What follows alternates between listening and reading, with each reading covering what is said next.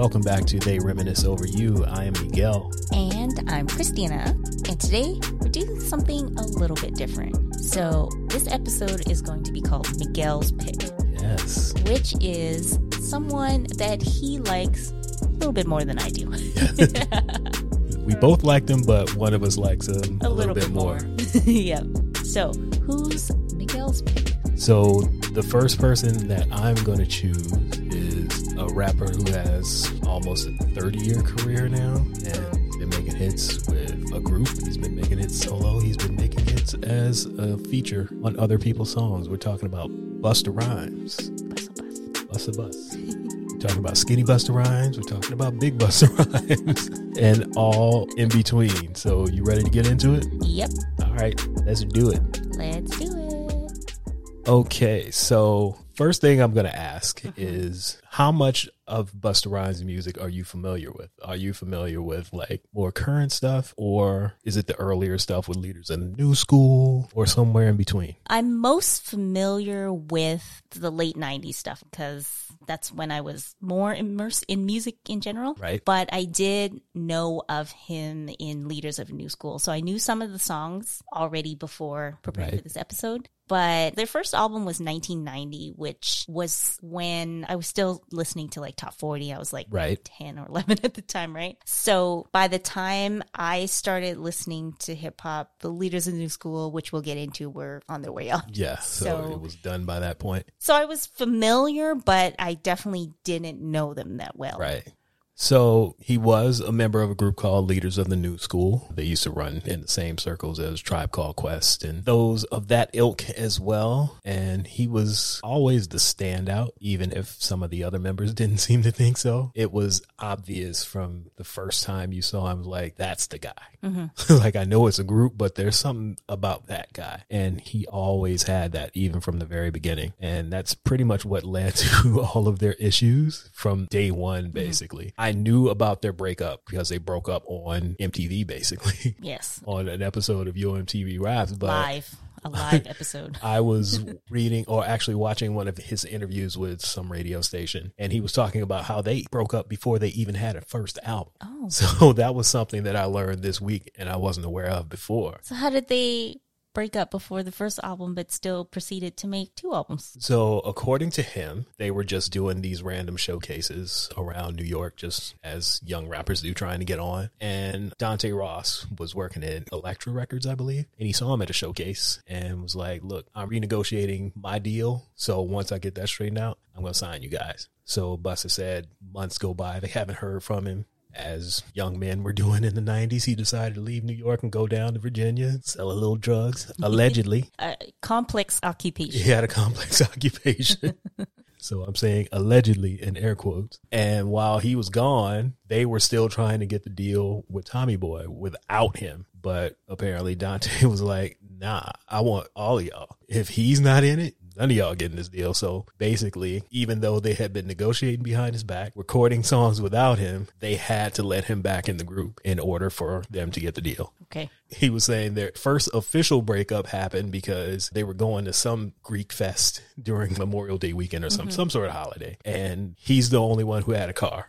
so they wanted him to come pick him up. They go down to the beach party, what what what, and he's like, "Well, if I'm paying for the rental car, if I pick up a girl, I'm not gonna have her riding around with y'all. so he found some chick, didn't go pick them up, so they kicked him out of the group. So he's basically play in house party where he's like, I'm gonna pick up girls instead of yes. drive my friends around. yes. But the difference is they weren't really friends at the time. They were more business associates right. than friends. Okay. Unlike Play, but Play is the worst friend in movie or TV history. We'll save that for another episode. yeah, we'll talk about that later. so all of this is happening before they even record the first album. So they start recording on their own. He starts recording on his own. And in order to get the deal, they just came back together. So it was fraught from the beginning. From the beginning. Okay. but they did manage to get two albums mm-hmm. out of it. The first album, A Future Without a Past, and second album, T I M E, The Inner Mind's Eye. The first album had just some silly teenage, we're in the 90s type songs. They sound very 1989, 1990. Case of the PTA, Sob Story, feminine fat. oh God.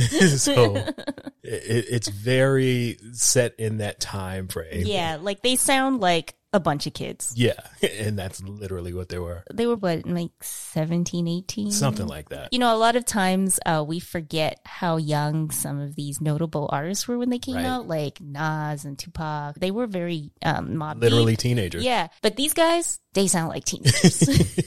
You're not like, what? They were only 18. It's like, Yeah. nah, they sound like it. Just a bunch of goofy teenagers acting up at school. Yeah. And that's basically what the album was based on. Here's some kids hanging out at school, after school, before school, and let's do an album about it. Yeah. So I knew a few of these songs, Case of the PTA, Sob Story, and I think that's it. Yeah, Yeah, those were the those two two. biggest Yeah. off of the album. I don't know if it's just because this album might have just been too old for me to appreciate. Like if I wasn't there at the time, Yeah. it doesn't sound good to me now. And I was there Yeah. and just listening to it this past week, it doesn't hold up Okay. So at I all. So like, it's not just you. Okay, because we talked about the melodic misogyny in the OutKast episode. And again, as a woman listening to hip hop, yada, yada, yada, you kind of have to get used to certain things. But man, trains, planes, and automobiles.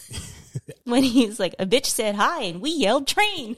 and the whole song is just basically about them running trains on girls. And Yeah. I was just like, ew.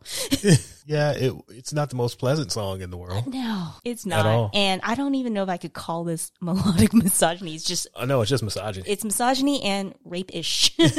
you know, I get it. It's a different time. They were young, but it's wild to think about the things that were just so normal. yeah, or that, like you that don't. song did not get any pushback. yeah, like at all. you look back, you're like, wow, really? It's like, damn, we were letting that fly. the feminine fat. Even though they say they were saying they like it, it just doesn't sound It doesn't. nice. But it reminds me of when Humpty in his what was the song? The Humpty Dance. Yeah, hey yo, fat girl. Yeah, I called you fat. and even though he's saying he likes it, it's just like, wow, that's rude. It is, but yeah, so definitely this album, as you were already saying, it didn't hold up. So for me, listening to this as an adult, I'm just like, nah. I mean, there was some songs that, you know, I did kind of enjoy in terms of just it sounded fun, but it's not something I'm going to go out of my way to listen to again. I think this week was the first time I had listened to it Mm-hmm. since probably 1993. Yeah. Like when their second album came out, that was probably the last time I listened to the first album. Yeah. So you had given me cliff notes to kind of highlight what I should listen to and Yeah. stuff. So Sound of the Zeekers was one of the ones you recommended, which I'm sure you did because they had the Blind Alley sample by the Emotions, which is something that's popularly used in hip hop. So of course, just hearing the sample is like, okay, I can get with this because this is like a familiar sound. Right. But the funny thing is I think it's Charlie Brown who keeps doing the ah, Yeah. right? And so every time I hear that, I just think of that meme. I love my wife. Oh yeah, Chance the Chance the Rapper. Rapper. and he- ah. so like every time I hear Charlie Brown say that, I just think of I love my wife. Ah.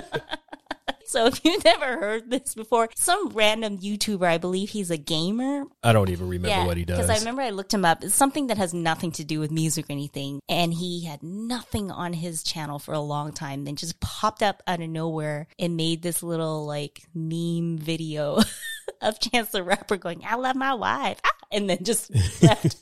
yeah, I have no idea who this guy is. I had never heard of him before. And every time that video would pop up or an audio clip somewhere, it would just kill me. yeah. And so now every time I hear Charlie Brown, and he does it all the time. Yeah, that's kinda all his I can thing. hear. Yeah, that's all I can hear is this this meme instead. Yeah, because this was at a time when rappers would do things to kind of stand out, and that was his thing for whatever reason. like I'm gonna be rapping, ah, Yeah. ah.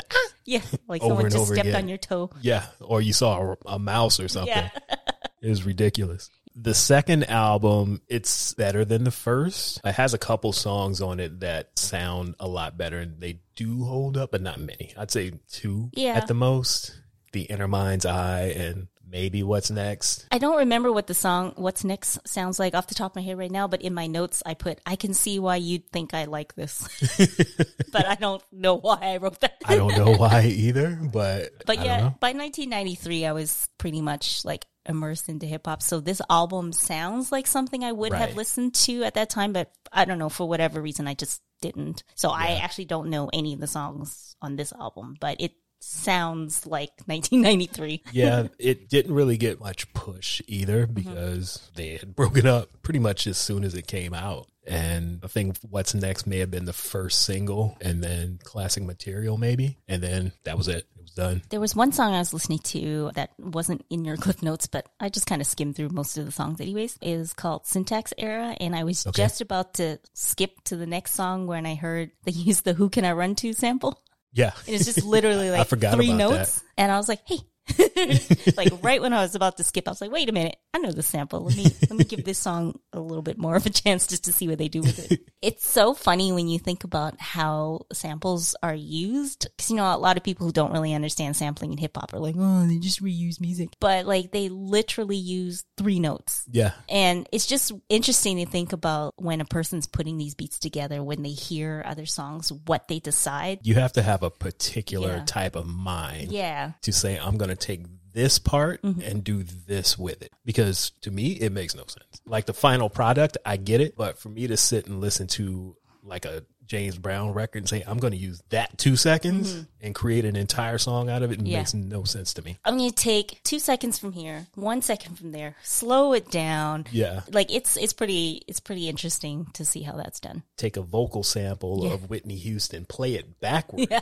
put a filter on it, and then there's your beat. It's pretty interesting. There's a Twitter account that I can't remember off the top of my head, but maybe we'll post it later. But they, I think it's songs and samples. Oh, yeah. Yeah. That's it. If you're into this, you should check out that Twitter account because they actually show you how the samples are changed to songs that you know and love. Yeah. So I probably not probably I won't ever listen to this album again. But I, I, didn't mind it. It's didn't not think you would. Yeah, the first one I was like, no. the second one I'm like, okay. Maybe if I had listened to it at that time, yeah, I would have some kind of at least nostalgia right. attached to it. But it sounds like something I would have listened to, but I didn't, so I probably won't again. I really don't have any nostalgia tied to either of these albums because, like I said, they don't really hold up. And the biggest thing that they were known for as a group is being on Scenario. Mm, yeah. And I think that's probably how I knew them. And yeah. honest, I really just knew Busta Rhymes. Of course, because you hear him as like that's the star. Like I knew he was part of a group, but I didn't know any of their names until I started preparing for this. He was the standout from day one. And the funny thing is, when he was on uh, Mary J. Blige's interlude for What's the 411, he was like the LONS family tree. I've heard him say that so many times, but I didn't even, I was like, oh, LONS, leaders of the new school. yeah. Like it didn't click until you gave me the notes and you put LONS breakup on MTV. I was like, Lons? What's that? And I'm like, oh, and then the fact that I read it as lions first too made it even more confusing. How many times have I heard him on that interlude and just didn't even think about right. what he meant when he said the LONS That's funny. Uh, speaking of LONS, they were discovered by Chuck D, essentially, and he named all the members, and Busta Rhymes is named after an NFL player, Buster Rhymes. They just changed and put an A on the yeah. end instead of Buster because Chuck D said that Buster raps the way that he played football.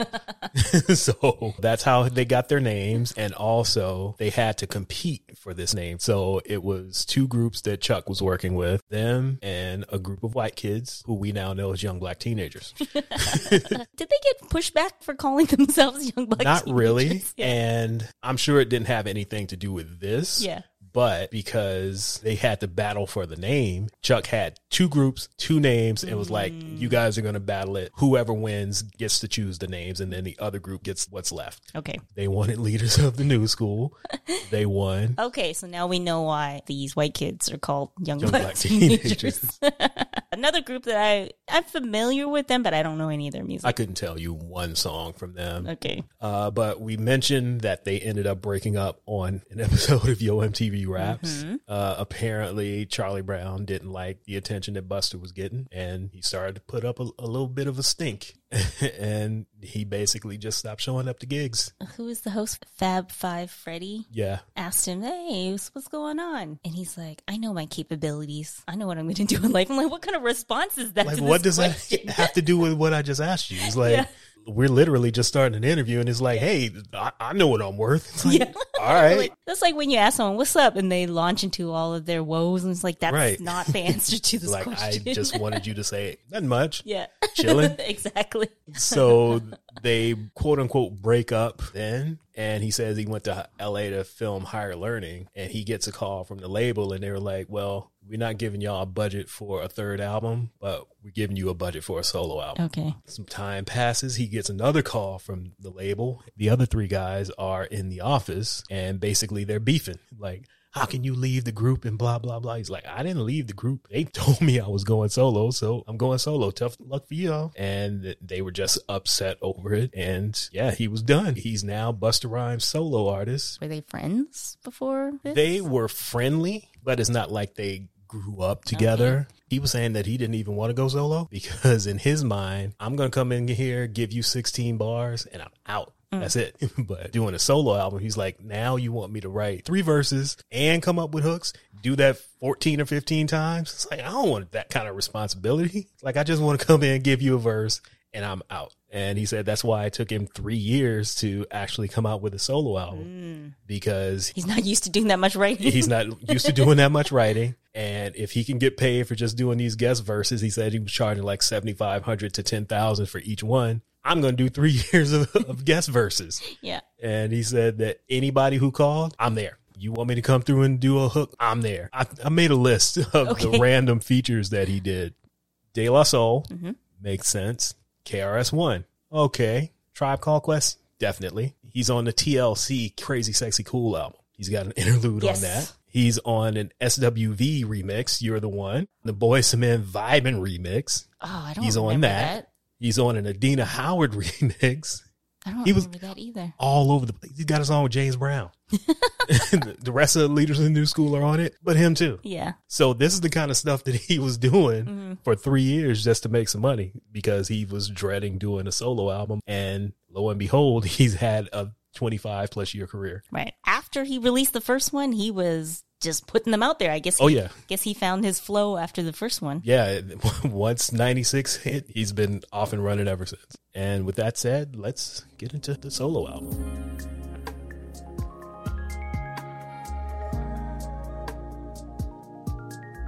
All right. The Coming, 1996. So, if you have listened to Busta Rhymes' solo career, basically every single album he had these outlandish Y2K predictions on every single album. There's only five years left. The world's coming to an end, blah, blah, blah.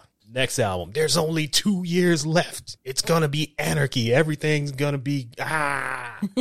By the time the year 2000 actually rolled around, he stopped saying it Yeah. and actually made no mention of the world not ending. it's like you just spent six years telling us that the world is coming to an end, and now that it didn't happen, it's like, all right, Yeah, I was keeping notes of what he was saying in these intros, and I'm like, okay, what's coming? What is he talking about? He just keeps saying like a major disaster. There's only two years left. Yeah. But he was also like saying whack MCs are gonna cease to exist in this and that. So I was like, is he the disaster that he's going to rid the world of whack MC? like, are you going to just become greater than you are in the year Yeah. 2000? What's And going on here? We'll go back to the albums. I'm just skipping ahead for a second, but in the 98 album, the Extinction Level event, when he's like, there's only one year left. So this is 1998. So we're getting close to 2000. So I was like, is he talking about Y2K? He so I was is. kind of confused. I'm like, because for those of us of a certain age, the year turning 2000 slash Y2K was a real fear for a lot of people because there was this idea that the computer systems that run our banks and pretty much Everything. Would glitch because it didn't know what to do with the year zero zero because a lot of times instead of the full year being entered into whatever databases you would just get the last two years like 98 97 blah blah blah. So the fear was once we hit 2000 the computers won't be able to tell whether And it's the world 1900 was just gonna yeah, 2000 and little sidebar i had a friend who was working at canadian tire at the time. And if you don't know what canadian tire is it's just like a home and hardware store. She was telling me how people were literally stocking up on supplies like before the new year supplies that you would have in a bunker type thing like there were people who were Beans. literally setting yeah, burying beans in the backyard like that am i the asshole we were reading but yeah like There were people literally setting up bunkers and buying supplies and stuff. And then 2000 hit and nothing, Nothing happened. I think I had a mild concern because everyone else was like, ah, but I wasn't buying water or beans and stuff though. I had zero worries. I was not concerned. I think it was more of like, hmm, maybe there might be something to this. no, not me. I was still uh, living in BC at the time, and there was a Seattle radio station I used to listen to. They played Prince's 1999 all day and all night. I actually watched his 1999 concert that day, which was filmed like in November. I found out last year. Yeah. He filmed it in November of 1999 for New Year's Eve. It wasn't even live. he was probably in a bunker somewhere. Back to the coming. So in the intro, he's like, "There's only four years left," but in the third song, "Everything Remains Raw," he says, "There's only five There's years five left." years left. Like you recorded that one too early. Yep. and that's actually my favorite song on the album. It's either that or the one with Zhané, It's a Party. Yeah, But I'm going to lean with Everything Remains Raw just because of the bass in it. yeah. I love that song. And it's a solid album too. I mean, technically, it's a debut album because it's his first solo album. Right. But he's not new to the game. Not at all. But it's a pretty solid first album. I'm sure you can guess which one is my favorite song. It's a party. Yeah. Yeah, uh, of course. Zhané's in it. and I always noticed him talking about your feminine fat. And I was like, what a weird thing to say. But Now you know what he's talking yes, about. now I know. But it, it's a pretty solid album. Most people know it for Woo Ha, which was the first single. And when you think Busta Rhymes, that's the type of music you Yeah. think of. And especially because he's always so animated too Yeah. that that's just what you associated him with Right. woo-ha all the time. Because even in um, the movie Higher Learning, the part where he's screaming, like that's Yeah. what you remember him as, right? Well, he was saying that when he was doing all of the features Mm-hmm. before his album came out, that's all people wanted him to do. And he wanted to show that he was more than that. Yeah. And the example he gave was a song he did on Big Daddy Kane's album. I can't think of the name of it right now, but he said he went into the booth and he did it. And Kane was like, Where's the woo ha shit? or the the row row shit. Yeah. That's what I want. Yeah. He's like, Well, I'm just trying to give y'all a little something different. Mm. So if you listen to the song at the very end, that's when he goes "Rah, rah," because that's what he wanted. so the the entire verse is just low, calm, bussing, and out of nowhere "Rah, rah," at the very end. He's like, that's what people wanted from him. That's interesting you say that because while I was going through his many albums, I was trying to figure out what was it that was keeping me from being a bigger fan because it's not that I don't like him. I just never liked him enough to like actually sit down and listen to a whole Right. album. Unlike Missy where I was actually shocked that I never did it because in my mind I was like I'm a Missy fan. Right. Whereas I already know I don't own any Yeah. Busta Rhymes albums. But for me, I don't like it when he's at 11.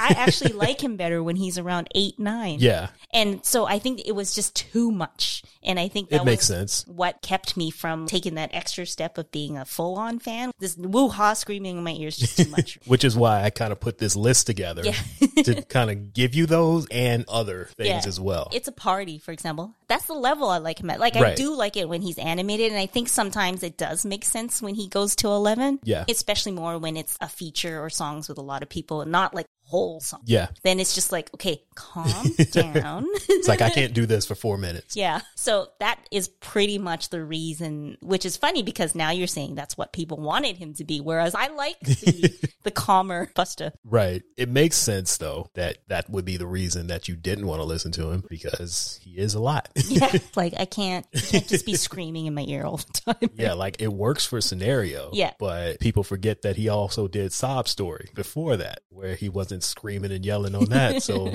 let the man do both. But that's what was bringing the money in. So he was like, all right, this is what y'all want. This is what you're going to get. He has a song on this album, uh, Flip Mode Squad meets Def Squad. Yes. And I think between hearing this song and us talking about Keith Murray in uh, Mary J's album where he does the interlude, I've always liked Keith Murray, but I think hearing him pop up with other stuff that we've been listening to, I'm like, you know what? I think I need to listen to more Keith Murray. The problem is a lot of his stuff isn't on streaming services. Mm, okay. Because he's another one of those artists that I should like, but for Right. some reason I just never listened to him very much. I know his big singles, I Right. know some stuff from Def Squad.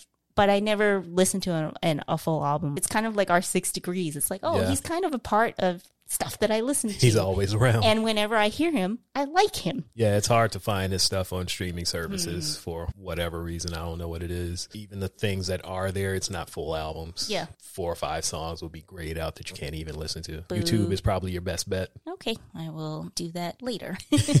but yeah, just listening to this album, the songs that I already knew I liked, so I didn't really rediscover anything new, but it was was pretty good overall though. All right, let's move on to When Disaster Strikes, which came out the following year. Hmm. So for someone who took three years to make one album to churn out another one a year later is Oh, yeah, pretty he was, impressive. he was coming. He's like, all right, I've caught my stride. let's keep it going every single year. so now we're only two and a half years. Yes, only two years left. A major disaster will be striking all levels of existence. The big ones from this album is dangerous and Yeah. put your hands where my eyes can see. And kind of like missy in the sense that they're very animated but it was the videos as well which really propelled him. The videos were just out there sometimes. Like he would be remaking coming to america. And next video he's just bouncing around with a Yeah. big floppy hat wearing a red and yellow suit just listening to his albums and watching some of the videos, I feel like a comparable, like I kept going back to Missy. yeah You know, when we talk about the versus battles, who should battle against who and who? it has to be yeah, those like two Missy and Busta Rhymes would be, I think, a good matchup. which is why when people bring it up and they say who should Missy battle and people don't even acknowledge that Busta Rhymes is the opposite side of that coin Yeah. baffles me. Because, like, who else You can't compare? Because her they're trying, to anyone yeah, else they're trying other to. than him. I think most people want to match her up with another woman. yeah, which doesn't But make any like, sense. like Missy with Foxy Brown or Missy with Little Kim, Like, it those just- don't make sense. Yeah, you could just because they're women rappers that came in around the same time. But if you want to match up like more, I guess, style or whatever, it, it makes more sense. yeah, it has to be Rhymes. those two. Although uh, you know, I would pick Missy. I would flip a coin. Maybe it it'll happen. depends on who goes last. Well, I will say this: Uh-huh. live performances, Busta would win. you think so? just based on stage presence. Mm. Like his live, there's very few people who does it like him. Well, But if we're talking videos, they're one A, one B. But Mm-hmm. know a live show, it, he's hard to beat. I don't know how he performs live. I don't think I've ever seen anything that I can One of think my of. biggest regrets is not seeing him live. But him and Spliff put on a great show. Spliff is he basically just his number one hype man? That's it. Okay, because I was That's like, his job. does he have any albums or music by himself? No, he raps on a couple songs, but he's a hype man. And they're often wearing matching outfits. They as do. well. they hey, do. you know what? Sometimes it makes sense to know your role. yeah. Right? and he plays it. If he's happy and it works and compliments Busta Rhymes, because I It's noticed giving that. him a career. and then it got me thinking, I'm like, wait a minute, I don't think I've ever seen him outside of doing stuff with Busta Nope, Rhymes. because he doesn't. He knows his role. Mm-hmm. He's been successful at it, and he's just going to keep doing it. I'm sure the checks clear just the same. they do. They're probably not as big, but I'm sure he's fine. Yeah, I'm, I'm sure he's being taken care of, especially since he's been there since the beginning. Yeah. Another thing I was reminded of listening to this was how much I love Rah Digga, Yes. Who is part of his new crew, the Flip Mode Squad. Yeah. I think I need to re-listen to her Dirty Harriet album because I really enjoy her. I haven't listened to her in a while. I was listening to something the other day and she popped up on it. I was like, oh, I forgot about this. Yeah, because she was in We Could Take It Outside on this album, Yeah. and I love it. what I was saying before, because I think because I'm such a non-confrontational person, I really appreciate it when there's one who's like, "We could take it outside," because I'm like, "That's what I want to be like," but you'll just stand behind her. and be like, "You could do it, Here's a bottle. Hit beat her, her ass." hit her with this bottle. I'll hold her earrings for her. So I forgot to ask you. Mm-hmm.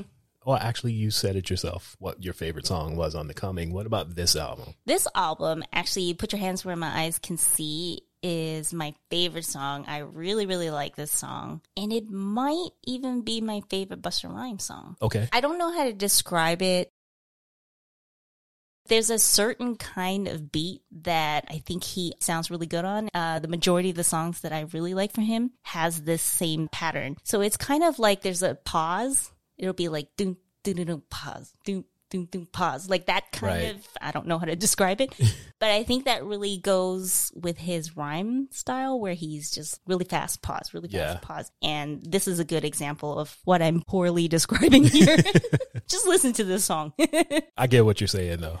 For me, I like Dangerous. That's my favorite one on this album. And I found out not too long ago, maybe a year or two ago, that they're sampling a pill commercial from New York City where they're oh, like, if you have old pills in your cabinet, you need to dispose of them safely and not just dump them into the toilet because it's going to end up in the ocean Yeah, and fish like are going to eat them. a little PSA. Yeah, it was PSA, and it's just pills like us are dangerous. We're dangerous. this is serious. And I was like, wait a minute.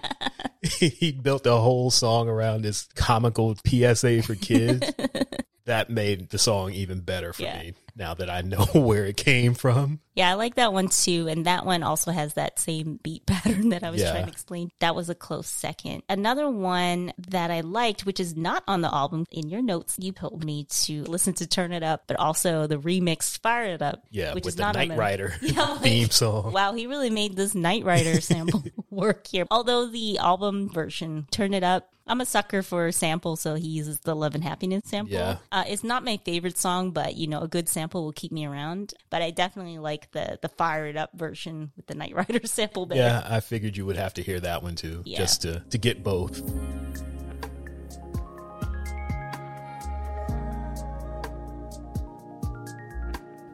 Uh, next album is Extinction Level Event, which is still telling us that you know Y2K is going to be fucked up. Yeah. Actually, the outro in the previous album, he said, stay tuned for the next flip mode explosion. Is it Y2K or is it just him? He's the cause of Y2K. There we go.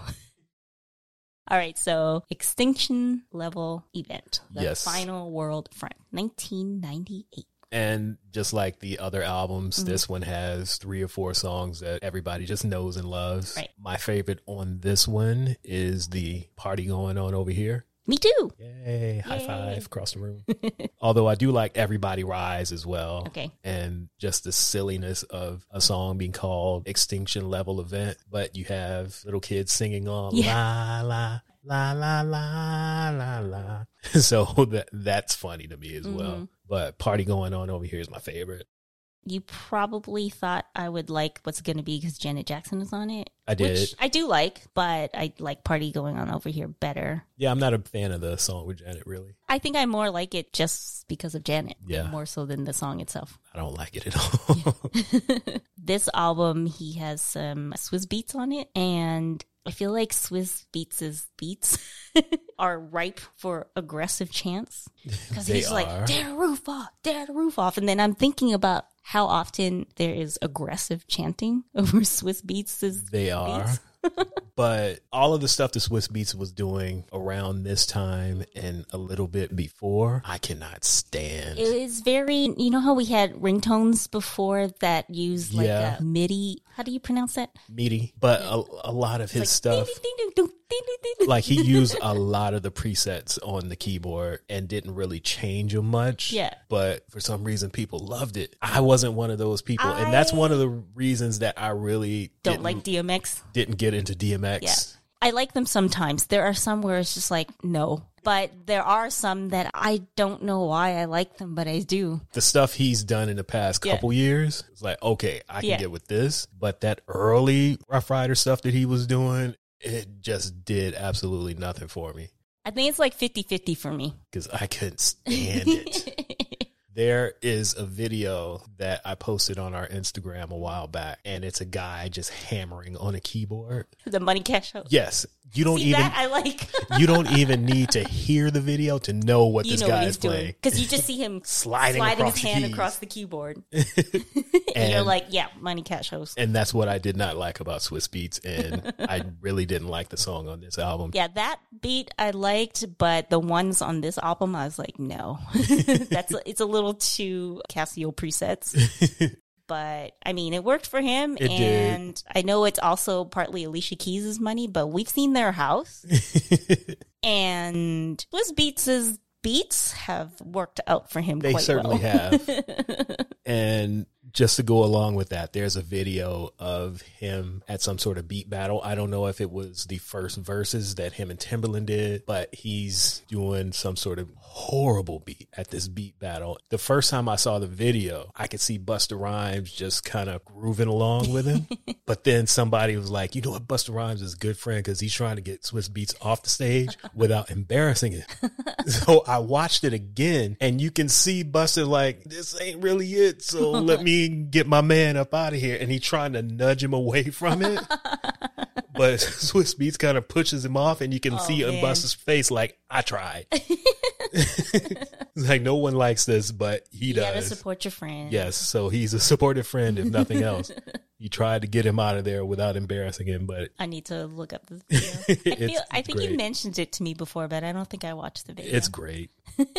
He has a song with Mystikal on this album too. That's a lot. See, that's one of those together like that. That you say, you know what, we really don't need to be this high right now. No, and like you need someone to balance it, not add to it, because Mystikal is just here I go. He's Yeah. just as as eleven. It's like too. some cocaine and heroin going on. Yeah. We don't need that. I mean, the song's called "Is They Wildin' with Us," so I guess that makes sense. It but does, It's a lot to have the two of them together. It's not a song that the world needed. no, yeah. So there's a couple songs that I like in here, but I like the first two better. yeah. Well, I, I like the video for Give Me Some More Yeah, because everybody's got the big giant eyes in it.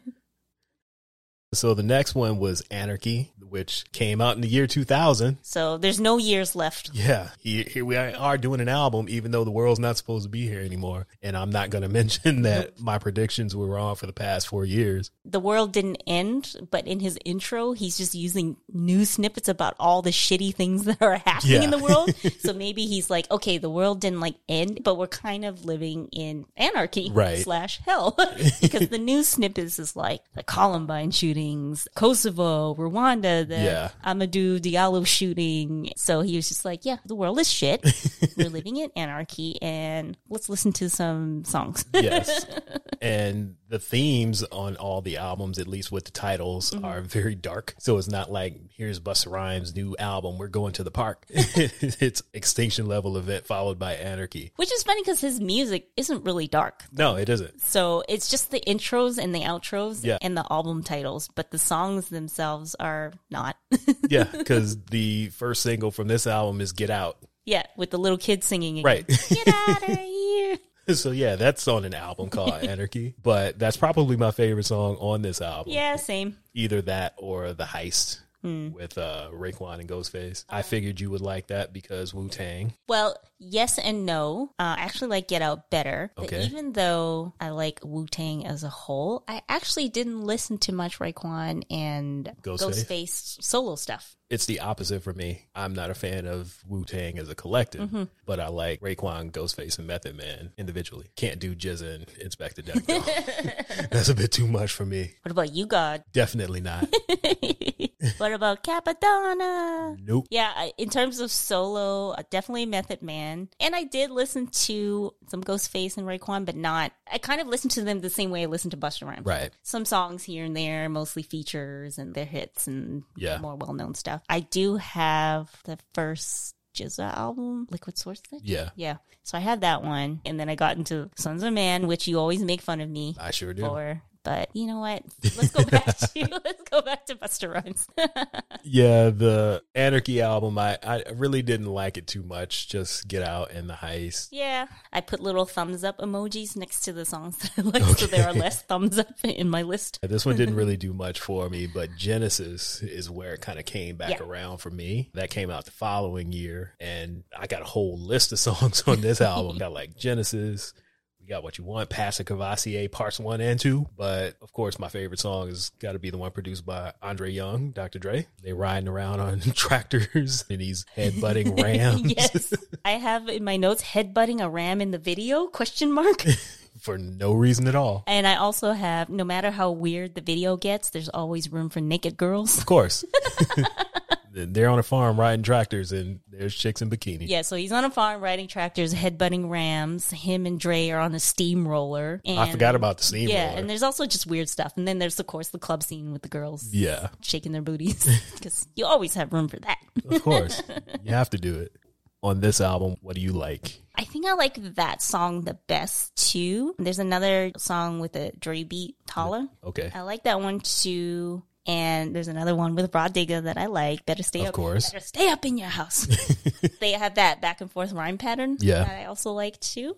There's a Kelis and a Mary J feature. I, I like Past the Courvoisier part two better than part one. Okay. Sidebar. There's a lot of things that I learned through listening to rap music, or Okay. at least learn how to pronounce properly, like And. Courvoisier is one of them. Yep. And also, I learned about what baguettes were because of Lil' Kim and not talking about like a baguette. I was like, oh, baguettes as in diamonds. but I would say Break Your Neck. Okay. That's the one I like the best. Yeah, that's my favorite one on the album. And probably one of my favorite Busta Rhymes songs in all mm-hmm. of his catalog. Uh, he followed that one up with the It Ain't Safe No More album, keeping the theme of album titles with doom and gloom.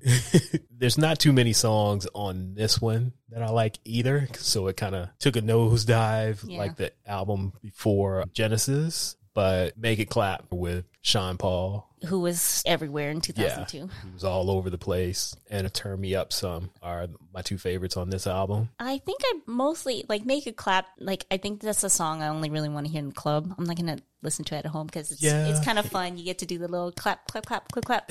yeah, you don't want to be in the shower Clapping. to make it clap. Nope. But when you're in the club, it's like a group event you could do Yeah. together. But at home, it doesn't really have the No, same not, feel. not at all. Yeah, so this album I really didn't spend too much time with. Yeah.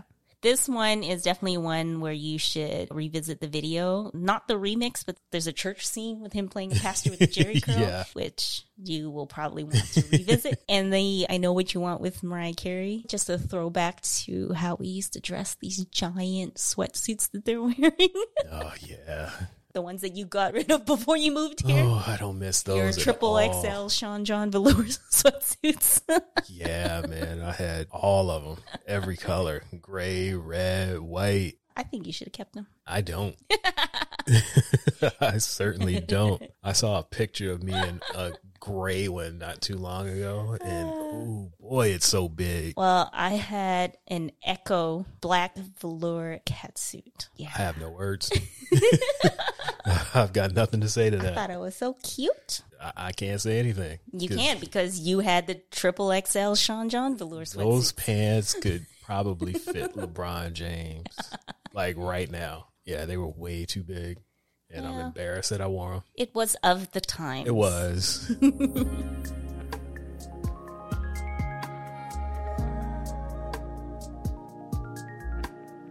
All right, so moving on to his next album. He had been doing albums every single year up until this point, up mm-hmm. until Dr. Dre came into his life. and was like, you know, we could take a little time. Yeah, because as we know, if you're working with Dr. Dre, it might come out in three years, it might come out in six years. He's a perfectionist. You just never know. But because of that, in my opinion, this is his best album, The Big Bang, because basically what you said, it's not Busta Rhymes at 11 mm-hmm. The entire time, other than Touch It. which makes sense for that song. yeah, for that song, and even it's only half the song. too. Yeah. but for this album, Busta Rhymes is at about a seven. Yeah, that's the level I like him at. That's the the level that you can tolerate Busta Rhymes for a full album. Yeah. And for that reason, I think it's his best album. Sonically, it sounds the best because Dre. If you are a rapper or singer, whatever, and you want your album to sound good, even if Dre doesn't produce the beat, let him mix it because it's going to sound great. So I would recommend that if any famous people are listening to this, okay. go work with Dre. Let him take three years off your life and give you something that sounds crisp and perfect. Not Kanye who will change your album the night before. Yeah. and it's not the same album you heard at your listening party Yeah. the night before. But yeah, I love this album. The only problem with it, and it doesn't fit on the album, was I Love My Bitch. Hmm. It's so out of place. Mm-hmm. It doesn't make sense. It shouldn't have been on the album. And according to him, he didn't want it to be the first single. Dre didn't want it to be the first single, but Jimmy Iovine was like, you know what? This will be great. So because of Jimmy Iovine, that was the first single, and it kind of just slowed all momentum. I don't even remember it now, even though I literally just listened to it today. it's not memorable. It it would be okay okay if it wasn't on this album. Okay. Like if it was on previous Busta Rhymes albums, it would kind of fit in, but sonically it sounds like nothing else on this album. And you got production from Erick Sermon, Dilla, hmm. Dr. Dre, Swizz Beatz, Timbaland did a track on here, and then this random will.i.am song. Oh, I think the reason why I don't remember it is because I was just kind of scrubbing through it just to. Yeah, it, it's so out of place. But that's the one song that's like, ugh, why are you here? It's the the turd in the punch bowl. Ew. I cannot stand it, but I love this album. And did you get a chance to listen to it? yeah. Well, in the notes that you gave me, this is the only one where you're like, listen to the whole album. Yeah. The other ones you're like, okay, here's like a list of songs to focus on. This one you're like, just listen to the whole thing. yeah. I think overall I have more thumbs up in my notes than any of the other albums. Touch It, of course, is my favorite, which is ironic because I was saying I don't like him at 11. Right. But this song makes sense. Yeah. Because he goes to 11 when the beat goes to 11. So Yeah. you're, you're building up this climax, not just saying "Ah," throughout the whole song, right? And then we had mentioned the remix in a previous episode because Yes. this is where Brooklyn, Of course, he got Mary out here with her big hair. so he had Mary and Brooklyn in the video. Yes. And of course, my girl Rah Digga and Missy. I could do without Lloyd Banks or Papoose, but Who I thought was Ronnie DeVoe. yes, when I first saw, I was like, why is Ronnie Yeah. DeVoe here? it was mostly the ladies that were shining in the remix Yeah. for me. So that one was my favorite. But overall, there were a bunch of other songs that I liked. And How We Do It Over Here with Missy, In the Ghetto with Rick James, Cocaina with Marsha Ambrose. Um, I can't say her last name. Marsha Ambrosius. And then the Raekwon song. And then I love Latoya Williams. Yeah. has a very unique voice, and she was in a song on here too. So yeah, I mean the majority of it I enjoyed. Um, the funny thing is that song "New York Shit," even though he's from New York, I didn't like it. I don't think he fits with a more traditional New York sound. Yeah, because you're used to hearing him on these unorthodox beats, and that one was just really mellow. I like it though, even though you got Swizz Beatz yelling all over. Yeah, but overall, I think this one might be my favorite album. it's definitely mine. Uh, My favorite song on it is Gold Mine with Raekwon. It's produced by Erick Sermon, co-produced by Dr. Dre, and I would like to have heard it before Dre got his hands on it because I'm curious as to how things sound before Dre touches it. Like you listen to that song and you can kind of tell that the, the piano and the bass line is Dre and the drums is probably Erick Sermon, but I would want to just hear it before Andre got his Yeah. hands on it because he has a very distinct sound. Yeah. And yeah, that's my favorite one on the album. Either that or You Can't Hold the Torch with Q Tip and your boy Chauncey from Blackstreet. Yes, I think we should do an episode on Blackstreet. Oh, we good. it can be Christina's pick. Yes. All right. The next album is Back on My Bullshit. Eh, it was okay. It wasn't bad.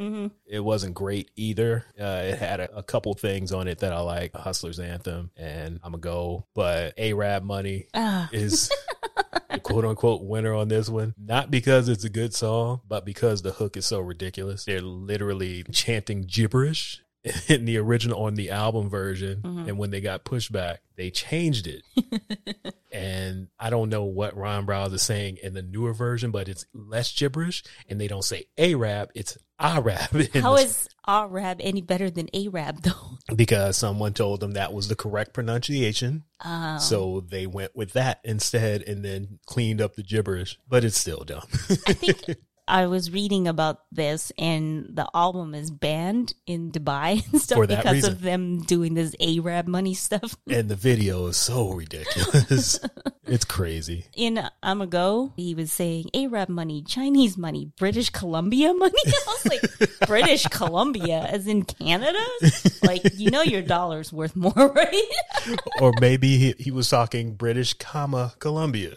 Probably not. Probably not. I don't know. I've got nothing for that. And then after that, he released an EP, Calm Down. It was basically three versions of the same song one Right. solo, one mm-hmm. with Eminem, and one with Everlast, who he dug up from who knows where, because I hadn't thought about Everlast in years. Yeah. Well, I mean, it used that sample that jump around used, so it's only fitting to have Yeah. Everlast on it if you're gonna do that, right? So if you would like to check that one out, feel free. It's not bad, but it's not anything great either. Mm. But it's worth listening to. And the most recent thing that he did, Extinction Level Event Part 2. So we're back to the tragedy but at least this kind of makes sense because we were going through a pandemic when it came out. So at least all of his, there's only five years left. The world's coming to an end. Everything's messed up. Kind of, it fits now. it only took 15 years for us to get here, but this one I haven't really spent too much time with. I, I, listened to it when it first came out, and my favorite on it is the intro with Rakim and Pete Rock. Mm-hmm. There's a couple more that are typical Busta Rhymes songs, like the Out of My Mind with Bell Biv DeVoe. That's a Busta Rhymes when I'm going to the clubs and we gonna party type song. So uh, he's got a couple of them on there. Okay. And then some that kind of bring it down to a level seven, like you and I both like him to be in. So the Master Fard Muhammad with Rick Ross, that's kind of a mellow one. And of course he does another song with Mariah. You got to go back to that well when it works. Yep. Let's do it again. And when you want to turn it up, let's bring in MOP course, Q-Tip's going to be on everything that he does, so that one was cool. And I like the Anderson .Paak record too. I just realized that I didn't listen to this album. Oh. I was I planned to come back to it, and I forgot. because well, I was like, "Where's my notes?" But I remember listening to some of it with you. You were playing it in the car when yeah. we were going out somewhere. So I kind of remember bits and pieces of this. Yeah, album. and then there's the one that you would think would have been better. Mm-hmm. It's him and Kendrick Lamar and Michael Jackson, but it's just like, yeah, yeah, it's cool. But I say listen to it tomorrow. Okay. uh, that's pretty much it as far as the career of Busta Rhymes goes. Mm-hmm. So my question for you is: Has your image of Busta Rhymes changed now that you've actually taken time to sit with his discography? Not really, because I always knew that I liked him, but he just wasn't someone I listened to regularly, and listening to the albums hasn't really changed that. Okay. I did discover that there are more songs that I like. Yeah. But I also now have an understanding of why I didn't listen to him right. more. So I think it's helped me answer that question. Okay. I think what might work for me is if I just put together a Busta Rhymes playlist for right. myself yeah. rather than try to go through his albums. So I think in that sense, I'll probably end up listening to him more if I curated. Right. But I think I feel the same way about him though. okay. That's yeah. fair. I wasn't trying to convert you or anything with this episode. Yeah. I just figured it we could give it a shot with something that I like that mm-hmm. you're not as keen on. Right. Again, it's not like I didn't like him. Yeah. He's just not in my, you know, top five or right. whatever. But I understand why other people like him, including you. and with that said, do you have a suggestion for others who would be in the same boat as you? I would say just give it a chance. Maybe you'll find that you like more than what was heard on the radio. Yeah. Uh, so my suggestion would be the Big Bang album because, like you said, it's the Busta Rhymes at a seven or eight rather than fifteen on a scale of 10. Yeah. So if you want to ease your way into Busta Rhymes with some good production, start with a big bang. And as you said, give the previous albums a chance too, because it's not all row row dungeon dragon on every single song, which his singles would lead you to believe. There's a lot of stuff that's just solid and mellow and uh, a different Busta Rhymes than you would expect from what you see on the, the videos. Mm-hmm. Yeah, that's pretty much it. Okay. So, would you like to guess what his highest charting song was on the Billboard Top 100? So, he had zero number one hits yep. and seven top 10 hits. Okay. So, he has one song that peaked at number two and two songs that peaked at number three. Can you guess? I'm gonna say it's something early, like peak MTV time, yeah. Busta Rhymes. So I'm gonna say it's probably put your hands where my eyes can see. Okay, you were wrong. Oh, okay. And just a reminder, the top 100 is the one that's not genre specific. Right. And little hint, this includes songs he's featured on. Okay, so features. He's got way too many. Yeah, but think non genre specific. I'm trying. Which means usually less hip hop. yeah, there, there's a lot, even with that, a lot to choose from. uh, I have no idea. Okay, so the song that peaked at number two, which is his highest charting song in the top 100, was Don't Ya with the Pussycat Dolls. Okay. I can see that. Yeah, I can see that because I mean, non-genre specific. Yes. Pussycat Dolls is going to be there. Yeah. Which we've talked about this song many times because you like the "Don't you wish your well your man was swass like me." Yes, Sir Mix-a-Lot. yep. yeah, that that song has lived several lives, but we'll talk about that another time. Yep. Pussycat Dolls are not the original singers They of Don't You. are not. That's all. Okay.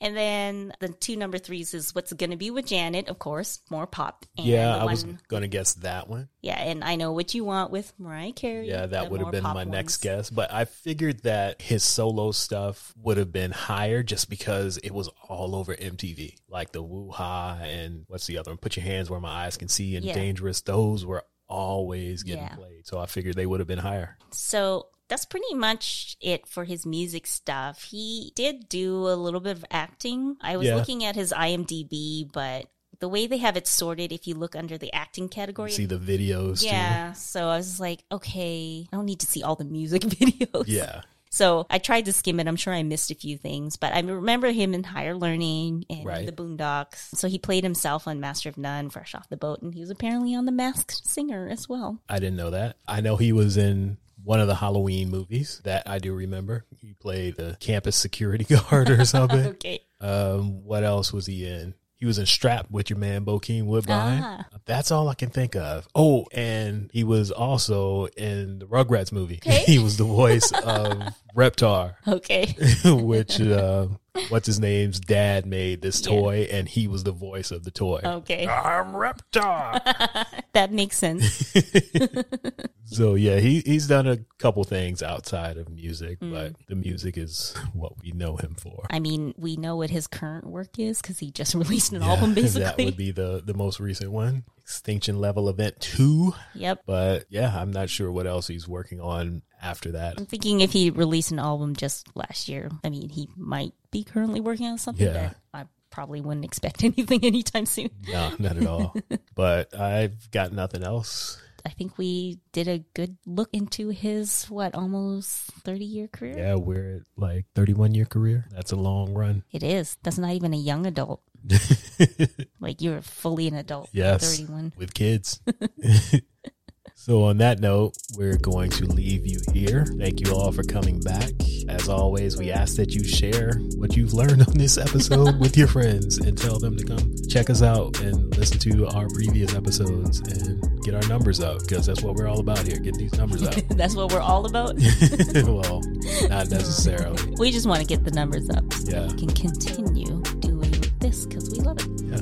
We're on social media at Troy Podcast everywhere. So that's Twitter, Instagram, Black Planet. MySpace is coming soon. No, it's not. Black Planet is real.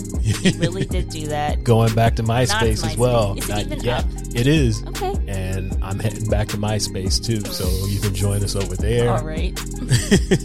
you can check us out at our website, troypodcast.com. There's more stuff coming there in the next couple months, so keep an eye on that. If you would like to hear a Busta Rhymes playlist that we've put together, you can search the title of this episode on Spotify or just put in Troy Podcast and all of our playlists will come up for our previous episodes as well. Make sure to follow us on your podcast service of choice. So if that's Apple Music, Spotify, Anchor, Stitcher, Amazon, all the podcast sites, we're listed everywhere. Uh, is there anything else you would like to mention before we get out of here? Nope. On that note, we will see you guys in about two weeks. Until then, bye. Bye bye.